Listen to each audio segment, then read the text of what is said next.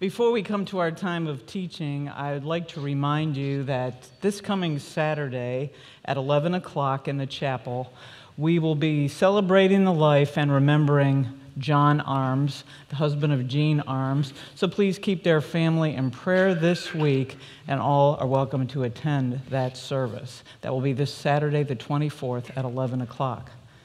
And that brings to mind for me today that while we celebrate all the dads who are here, the fathers in our lives, there are folks here today for whom this day creates a little bit of heartache. There are children, perhaps, whose fathers were not a big part of their lives. There are children here today who are remembering their dads who have gone on ahead of them and have joined our Lord in heaven. And there are mothers and wives here today who are missing the fathers of their children. So let us keep them in prayer this day as, uh, as most of the world celebrates. There is a bit of an ache for some folks. Our message this morning is about, actually comes to us from a biblical character, a father that's not that well known. When we think of fathers in the Bible, we think of Abraham, Isaac, Jacob, King David, who was the father of King Saul.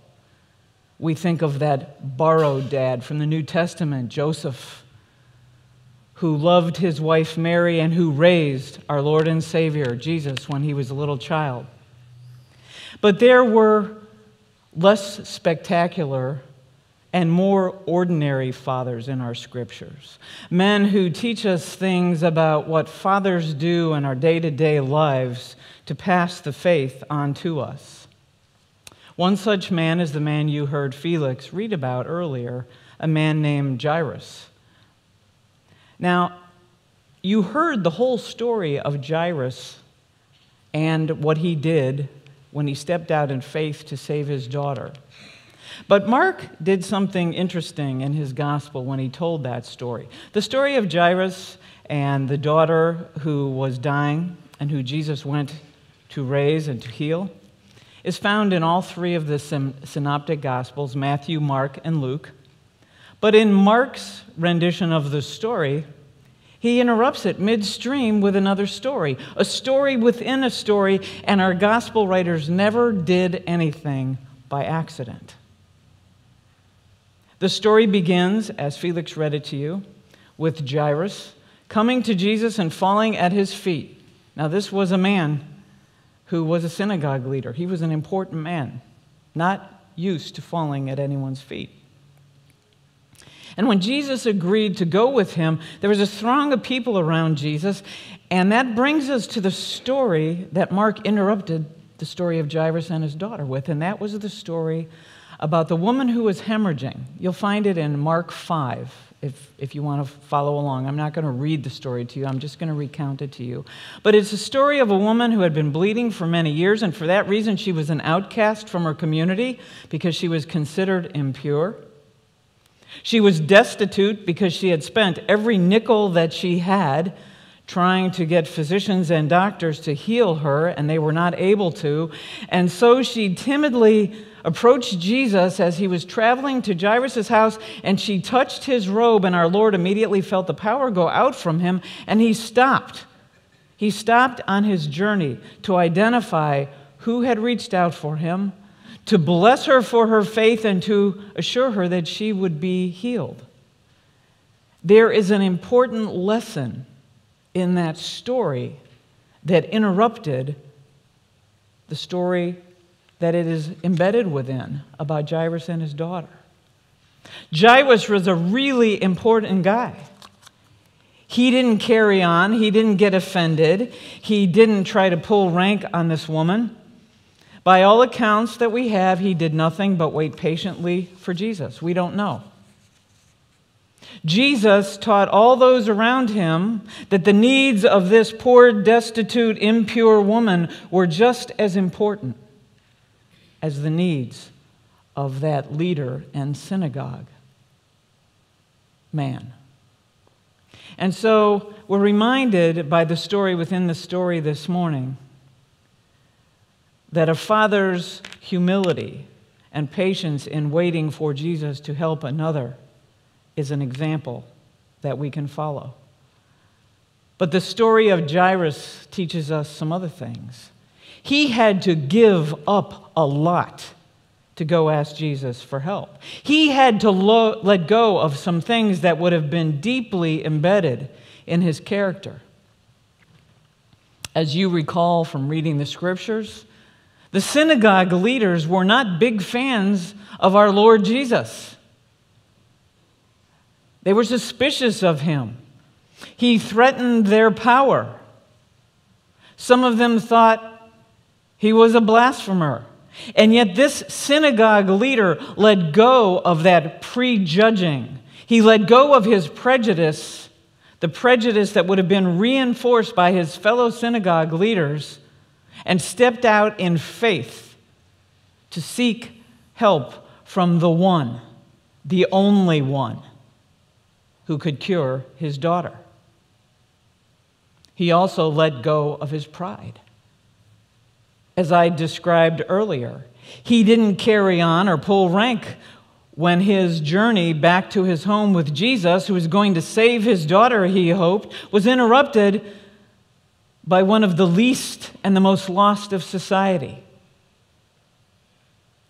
We read many stories in the Bible where important men send messengers to make their requests, sent messengers to do their bidding. But Jairus came and found Jesus on his own. He gave up his pride. It reminds me a little of the story of Naaman. Remember him? He was a man, a military leader, struck with leprosy. And he went to see the prophet Elijah. And he was kind of full of himself, and Elijah wouldn't see him. He delivered the message to him about what he needed to do to be healed through a messenger. And this great general got a little bit unhappy because Elijah said, Go dump yourself in the Jordan River and you'll be clean. And he thought to himself, Well, why would I go to that dirty, filthy river? There's cleaner rivers back where I'm from. But his companions encouraged him to let go of his pride and to dip himself in the river as the prophet Elisha had told him. And sure enough, his leprosy was healed. Perhaps the synagogue leader, Jairus, knew that story.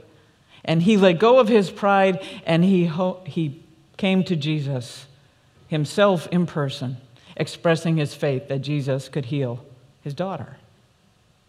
He also let go of his dignity. The scripture tells us that he threw himself at our Lord's feet this was a man who was used to having people beg him for things, not the other way around.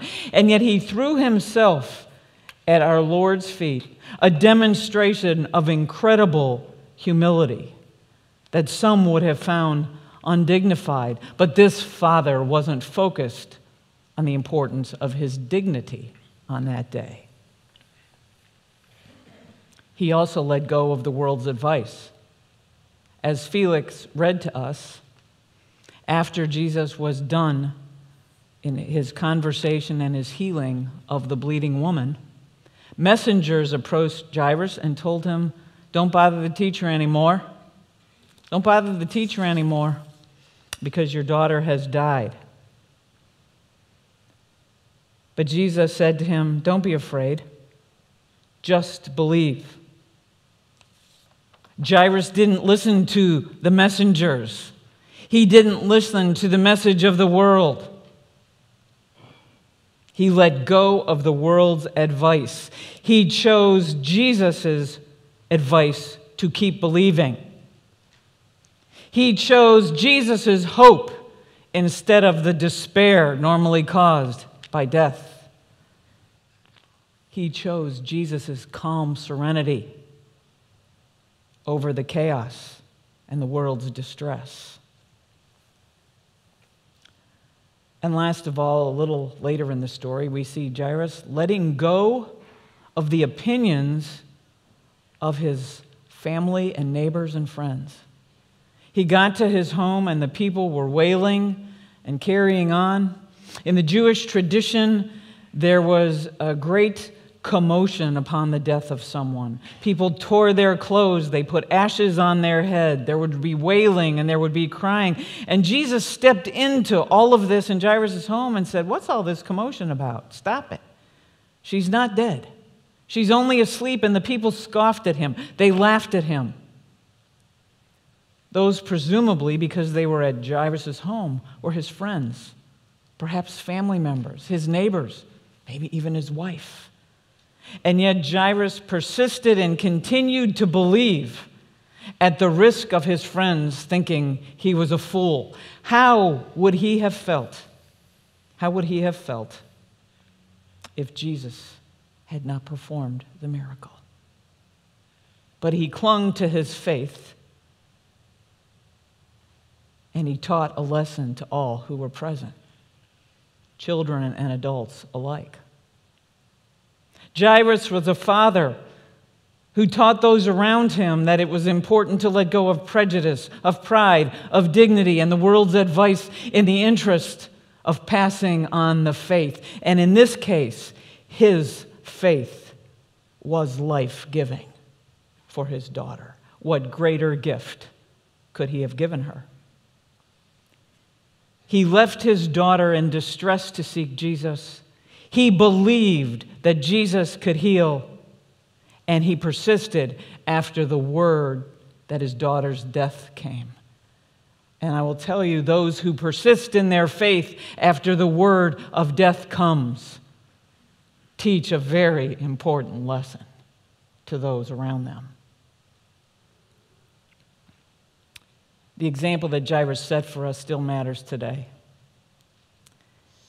It might even be as necessary as it's ever been because the world still needs examples of people who let go of prejudice and pride and dignity in the interest of their faith.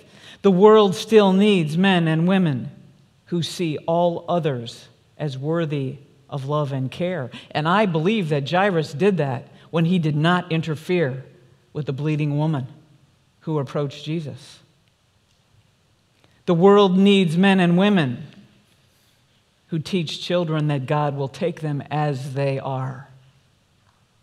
Jairus was part of a group of people who had persecuted Jesus, and yet when the chips were down, he came to Jesus knowing that God would take him as he was.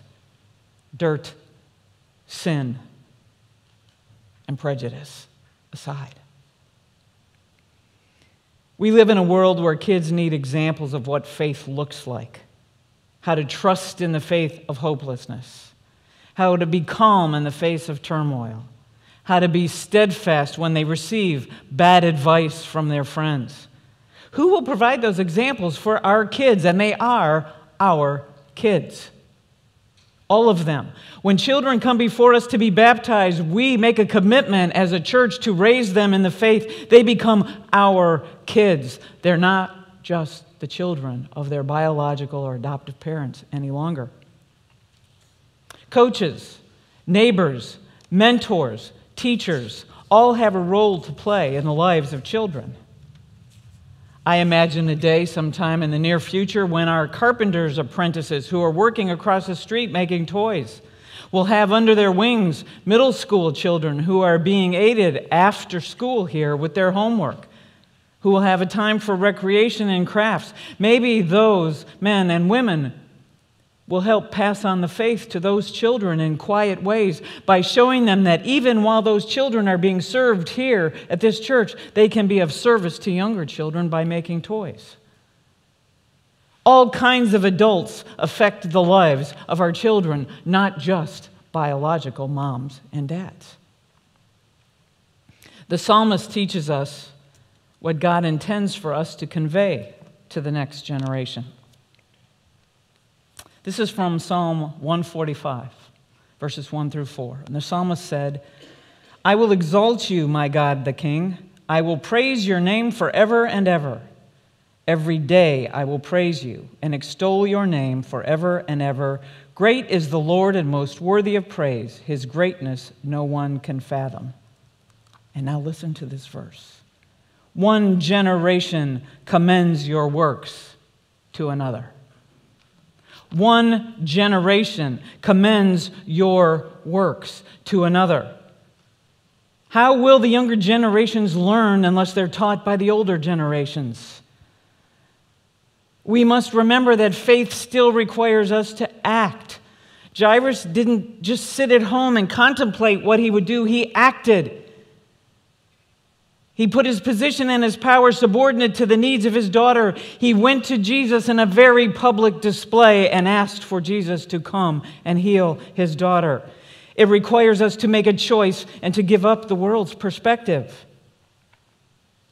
When we show that kind of faith, it leads the world to see a revelation of God's power. His own power and His power demonstrated through us. When we demonstrate that kind of faith, we show others how to persevere through the worst moments of our lives. When we show that kind of faith, we demonstrate our belief in the power of the resurrection defeat to defeat sin and death forever and ever. And what greater gift can we give to those who are grieving over the loss of a loved one, especially the loss of a child. We live in a place that prides itself on freedom of religion. But as many of you, I'm sure, will agree, our freedom of religion has become freedom from religion, and frankly, I don't want to be free from my faith. Our kids are criticized sometimes for expressing their faith or praying in public places or public schools. We have all seen the stories in the newspaper about the class valedictorian who's chastised because they open their remarks with a prayer. We hear athletes credit Jesus for their touchdown or their winning basket and then live lives that are really not worthy of emulation.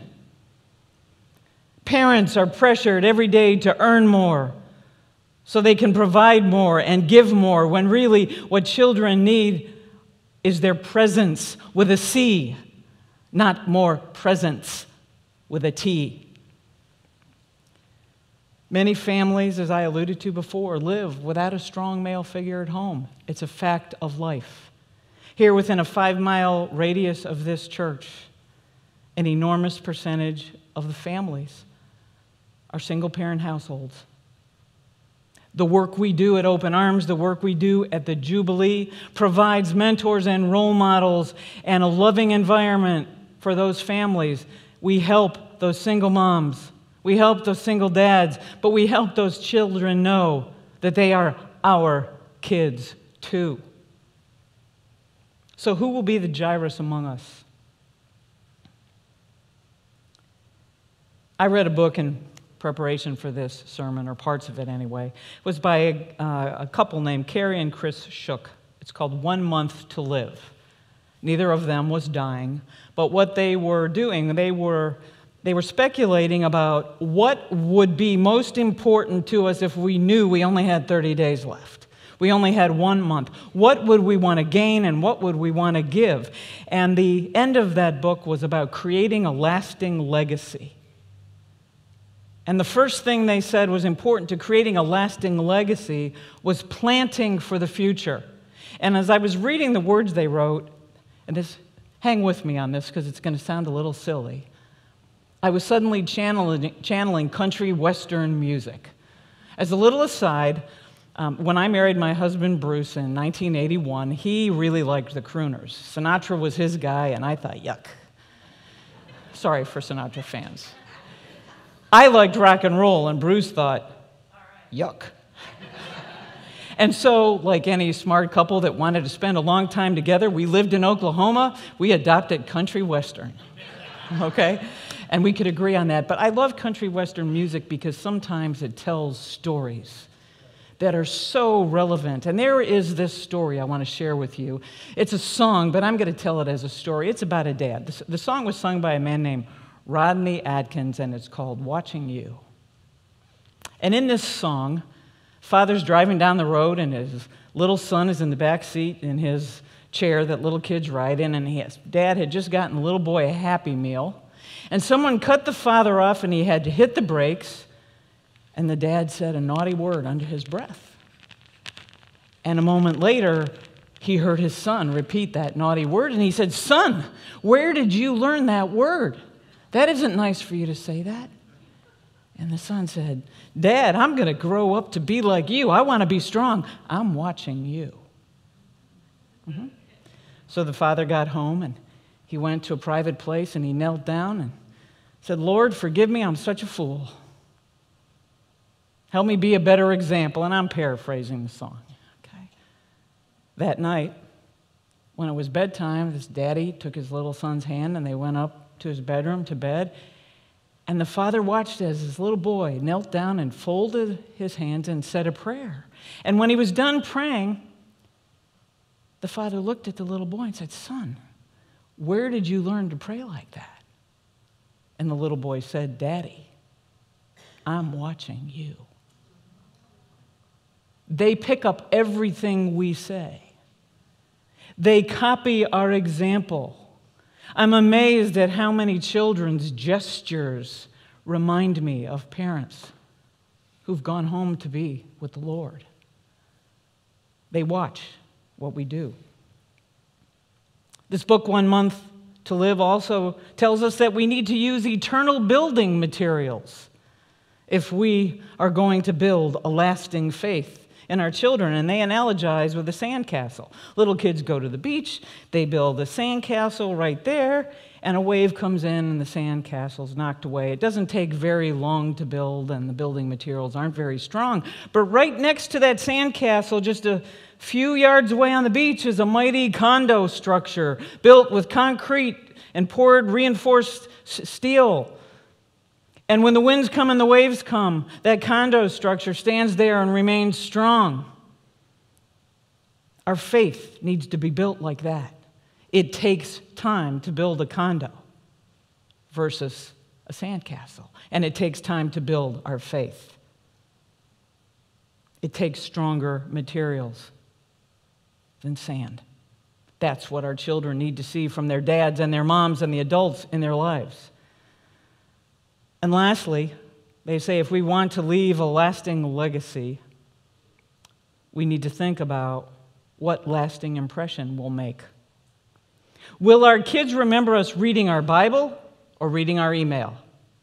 Talking with them or texting to someone else? The other day, I was in a restaurant with a friend.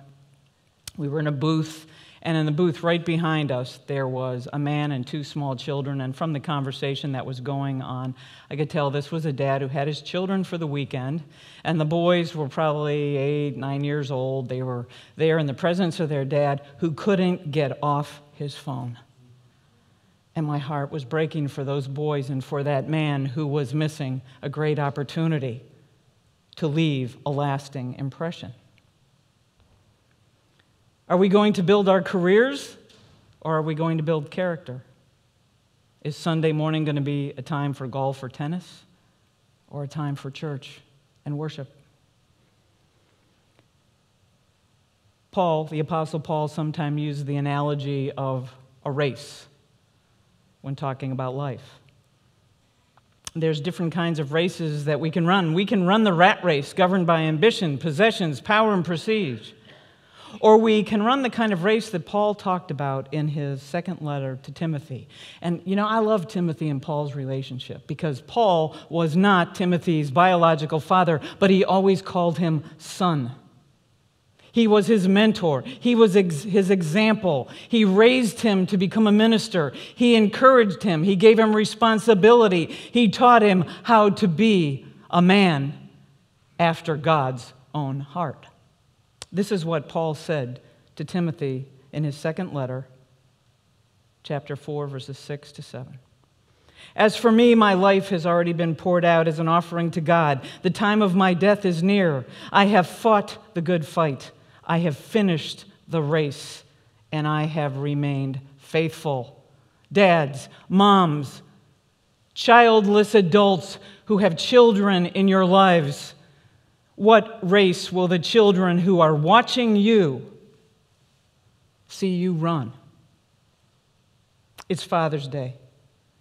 Our kids need adults who take on the character of our loving God, the God who Jesus called Abba, Father. It's a day when we should celebrate our dads, but some kids don't have dads in their lives. So who will fill the void? If you're a dad, be like Jairus. If you're not a dad, if you're a woman, be like Jairus.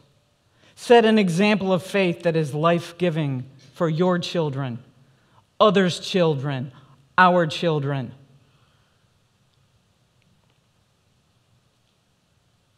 This coming week, the week after this one, there are many chaperones going to go on the trip to TVR with our young people, and a whole bunch of them don't have children who are going to be on that trip. Those chaperones have decided to be like Paul was for our little Timothys and Timothyets. We can all do those things in the life of the children. And so I'm going to turn to close today to another country western song. I love this song. It's a song by George Strait called The Breath You Take. It begins again a scene with a father and a son. The son is playing a Little League baseball game and he hits a double and he's standing on second base and he looks up and there's daddy in the stands. And when the game is over, he's so proud that his dad saw him hit the double and he said, But dad, I thought you had a plane to catch. And the dad said, I did, son. Later in the song, a grandson is being born to that little, the, a son is being born to that little boy, the father's grandson. And the little boy, now a man and a father for the first time, hears a voice behind him as he's standing there at the window in the hospital looking at his son. He says, I made it, son. And the son said, Dad, you didn't have to come. That was a long way. The chorus of the song expresses what we need to think about as we live our lives in the presence of children, whether they are ours or others. This is what George Strait sings. I'm not going to sing it because I like you way too much. But, but this is what George Strait says Life's not the breath you take, the breathing in and out that gets you through the day. Ain't what it's all about. You just might miss the point trying to win the race. Life's not the breath you take but the moments that take your breath away. We need to give our children moments that take their breath away. Eternal moments, moments that will raise them up in the faith in a world that scoffs at their faith. It's Father's Day. Let's honor our Heavenly Father by being examples of faith, courage, obedience, and trust to our kids.